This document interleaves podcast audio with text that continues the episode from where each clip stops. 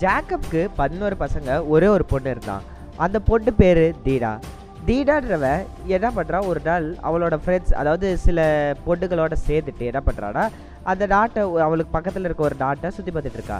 அப்போ அந்த டாட்டோட ராஜகுமாரனோட செஷேப்ன்ற ஒருத்தன் இவளை பார்த்து இவளோட அழகில் பயங்கி இவளை கற்பழிச்சிடுறான். ஆர்வக்கோளாறுத்தனம் பட்டு இப்படி பண்ணதுக்கு அப்புறமா அவனுக்கு அந்த பொண்ணை பயங்கரமாகவே பிடிச்சி போயிடுச்சு. அதாவது தீனாவை ரொம்ப நல்லாவே பிடிச்சி போயிடுச்சு. அதனால என்ன பண்ணுறான் உடனே இருந்துட்டு இவன் ராஜகுமார் தானே? இவங்க அப்பா கிட்ட போயிட்டு அந்த நாட்டோட ராஜா கிட்ட போயிட்டு இது மாதிரி எனக்கு அந்த பொண்ணை வந்து எனக்கு மனைவியாக வேணும். அவளை கல்யாணம் பண்ணி வைக்க கொடுங்க.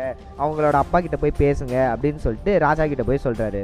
ஜாக்கப்க்கு இது மாதிரி தன்னோட மகள் இருந்துட்டு கற்பழிக்கப்பட்டா அப்படின்ற விஷயம் தெரிய வருது. அதுக்கப்புறமா ஜாக்கப் இருந்துட்டு எதுவும் முயற்சி பண்ணல. ஏன்னா இந்த குறிப்பிட்ட சமயத்துல இது நடந்துட்டு இருக்க சமயத்துல ஜாக்கபோட பதினோரு பிள்ளைங்களுமே இருந்துட்டு என்ன பண்றாங்கன்னா ஆடுங்க மேய்ச்சிட்டு இருக்காங்க. ஸோ அவங்க வந்ததுக்கு அப்புறம் தான் ஏதாவது பண்ண முடியும் அப்படின்னு வெயிட் பண்றதுக்குள்ள அந்த ராஜா அந்த ராஜாவும் அந்த சிசேமன்ற அந்த ராஜகுமாரும் ரெண்டு பேரும் ஒன்றா வந்துட்டு இது மாதிரி இருந்துட்டு ஏதாவது உங்க பொண்ணை இருந்துட்டு எங்களுக்கு கல்யாணம் பண்ணி கொடுக்க வாய்ப்பு இருக்கா அப்படின்ற மாதிரி கேட்டுட்டு இருக்காங்க. இப்படி பேசிட்டு இருக்க சமயத்துல அந்த சகோதரர்கள் எல்லாம் ஒன்றா வந்துடுறாங்க. வந்ததுக்கப்புறமா இது மாதிரி இப்படி ஒரு விஷயம் நடந்துருச்சுன்னு தெரிஞ்சோடனே ரொம்ப கோவப்படுறாங்க. இஸ்ரேலோட மானமே போயிடுச்சு அப்படின்னு சொல்லி நினைக்கிறாங்க. இப்போ இருந்துட்டு அந்த ராஜகுமாரனோட அப்பா ராஜா இருக்கார்ல அவர் இருந்துட்டு என்ன சொல்கிறாருன்னா இதனால நமக்கு ஏற்படுற நன்மையை பற்றி யோசிச்சு பாருங்க. இந்த கல்யாணம் மட்டும் நடந்துச்சுன்னா உங்கள் பிள்ளைங்களை நாங்கள் கொடுப்போம் எங்கள் பிள்ளைங்களை நாங்கள் கொடுப்போம் உங்கள் பிள்ளைங்களை நீங்கள் கொடுப்பீங்க. ஸோ நமக்குள்ள மாறி மாறி கல்யாணம் பண்ணிப்போம். அதுக்கப்புறமா நாம் எல்லாமே ஒரே கூட்டமாக ஆயிடுவோம் அப்படின்னு சொல்லிட்டு அந்த ராஜா இது மாதிரி நல்ல விஷயங்கள்லாம் இருக்குது அப்படின்னு சொல்லி பேசுகிறாரு சரி சேம் அந்த ராஜகுமாரன் இருந்துட்டு என்ன சொல்கிறான்னா இது மாதிரி நீங்க உங்க பொண்ணுக்காக என்ன செய்ய சொல்றீங்களோ அதை நான் செய்வேன் அப்படின்னு சொல்லிட்டு சொல்றாரு. உடனே இருந்துட்டு தீனாவோட சகோதரர்கள் ஜாக்கபோட பிள்ளைகள் என்ன சொல்றாங்கன்னா இது மாதிரி உங்களோட நாட்டில் இருக்க யாருமே சர்க்கம் சைஸ் பண்ணல. சர்க்கம் சைஸ்னா பல எபிசோட்ல சொல்லியிருப்பேன். இந்த முஸ்லீம்ஸ்லாம் சுண்ணத்துன்னு சொல்லுவாங்கல்ல அந்த முன்தோலை கட் பண்றது. அந்த விஷயத்த உங்க தேசத்தில் இருக்க எந்த மனுஷங்களும் பண்ணல அப்படின்னு எங்களுக்கு நல்லா தெரியும். நீங்க அப்படி பண்ணீங்கன்ற பட்சத்துல எங்களோட பொண்ணுங்களை எங்களோட பொண்ணுங்களை உங்களோட பொண்ணுங்களுக்கு கொடுக்கறதா இருக்கட்டும் நீங்கள் சொன்ன மாதிரி இந்த மெத்தட்லாம் நாங்கள் செய்வோம். இல்லைன்னா நாங்கள் இருந்துட்டு தீனாவை கூப்பிட்டு கிளம்பிடுவோம் அப்படின்னு சொல்லிட்டு சொல்றாங்க. ஸோ இந்த டீலை கேட்டோன்னே அவங்க ரெண்டு பேருக்குமே ரொம்பவே சந்தோஷமாக போயிடுச்சு. இது ஒன்றும் அவங்களுக்கு பெரிய விஷயமா தெரில அதனால என்ன பண்ணுறாங்க நாட்டுக்குள்ளே போகிறாங்க நாட்டுக்குள்ளே போயிட்டு ராஜா தானே எல்லாரும் முன்னாடியும் ஒரு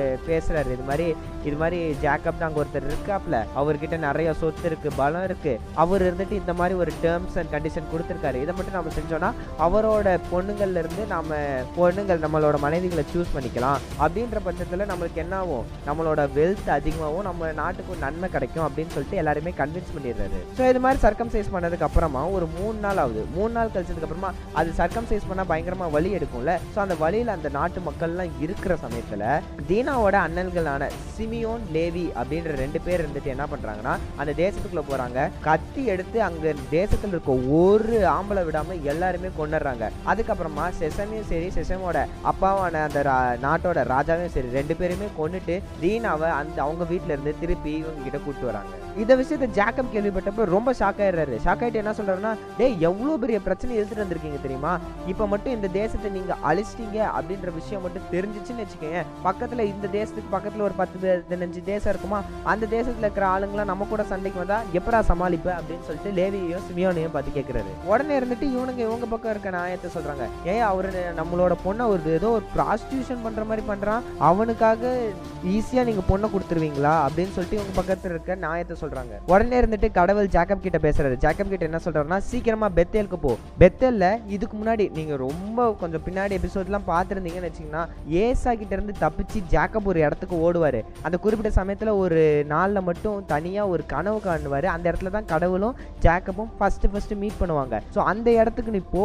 அந்த இடத்துல நீ இரு. உன்னை நான் காப்பாற்றுறேன் அப்படின்ற மாதிரி கடவுள் சொல்கிறாரு உடனே இருந்துட்டு சொல்கிறாரு இது மாதிரி ஏதாவது கடவுளோட சிலை சிலைகள்லாம் ஏதாவது வச்சுருந்தீங்கன்னா எல்லாத்தையுமே காலி பண்ணுங்க. உங்கள் மனசு எல்லாத்தையுமே பியூரிஃபையாக மாற்றிக்கோங்க ஏன்னா இப்போ நம்ம போக போற இடம் என்னோட கடவுள் என்கிட்ட மொத முத காமிச்ச முத முத பேசின இடம் அந்த இடத்துல அவருக்கு நான் பலி கொடுக்க போறேன் அவங்க பலிபீடம் கட்ட போறேன். ஸோ தயவு செஞ்சு உங்களோட மனசெல்லாம் நல்லா க்ளீனாக வச்சுட்டு வாங்க அப்படின்னு சொல்றாரு.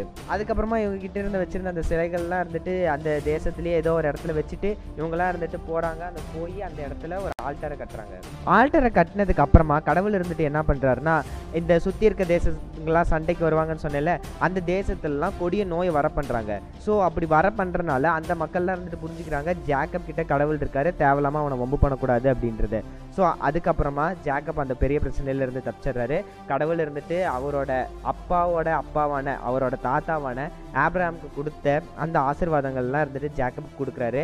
அதுக்கப்புறமா இவங்க என்ன பண்ணுறாங்கன்னா அந்த இடத்த விட்டு வேற இடத்துக்கு ட்ராவல் பண்ணுறாங்க இப்படி ட்ராவல் பண்ணுற அந்த குறிப்பிட்ட சமயத்தில் ரேச்சலுக்கு இன்னொரு குழந்தை பிறக்கிறான். அந்த குழந்தை பேர் பெஞ்சமின்னு வைக்கிறாங்க. பட் அந்த குழந்தை பிறக்கிற சமயத்திலேயே ரேச்சல் இறந்துடுறாங்க. ஸோ அவங்கள பெத்லகேம் அப்படின்ற ஒரு இடத்துல புதைச்சிட்டு இவங்க எல்லாருமே கிளம்புறாங்க.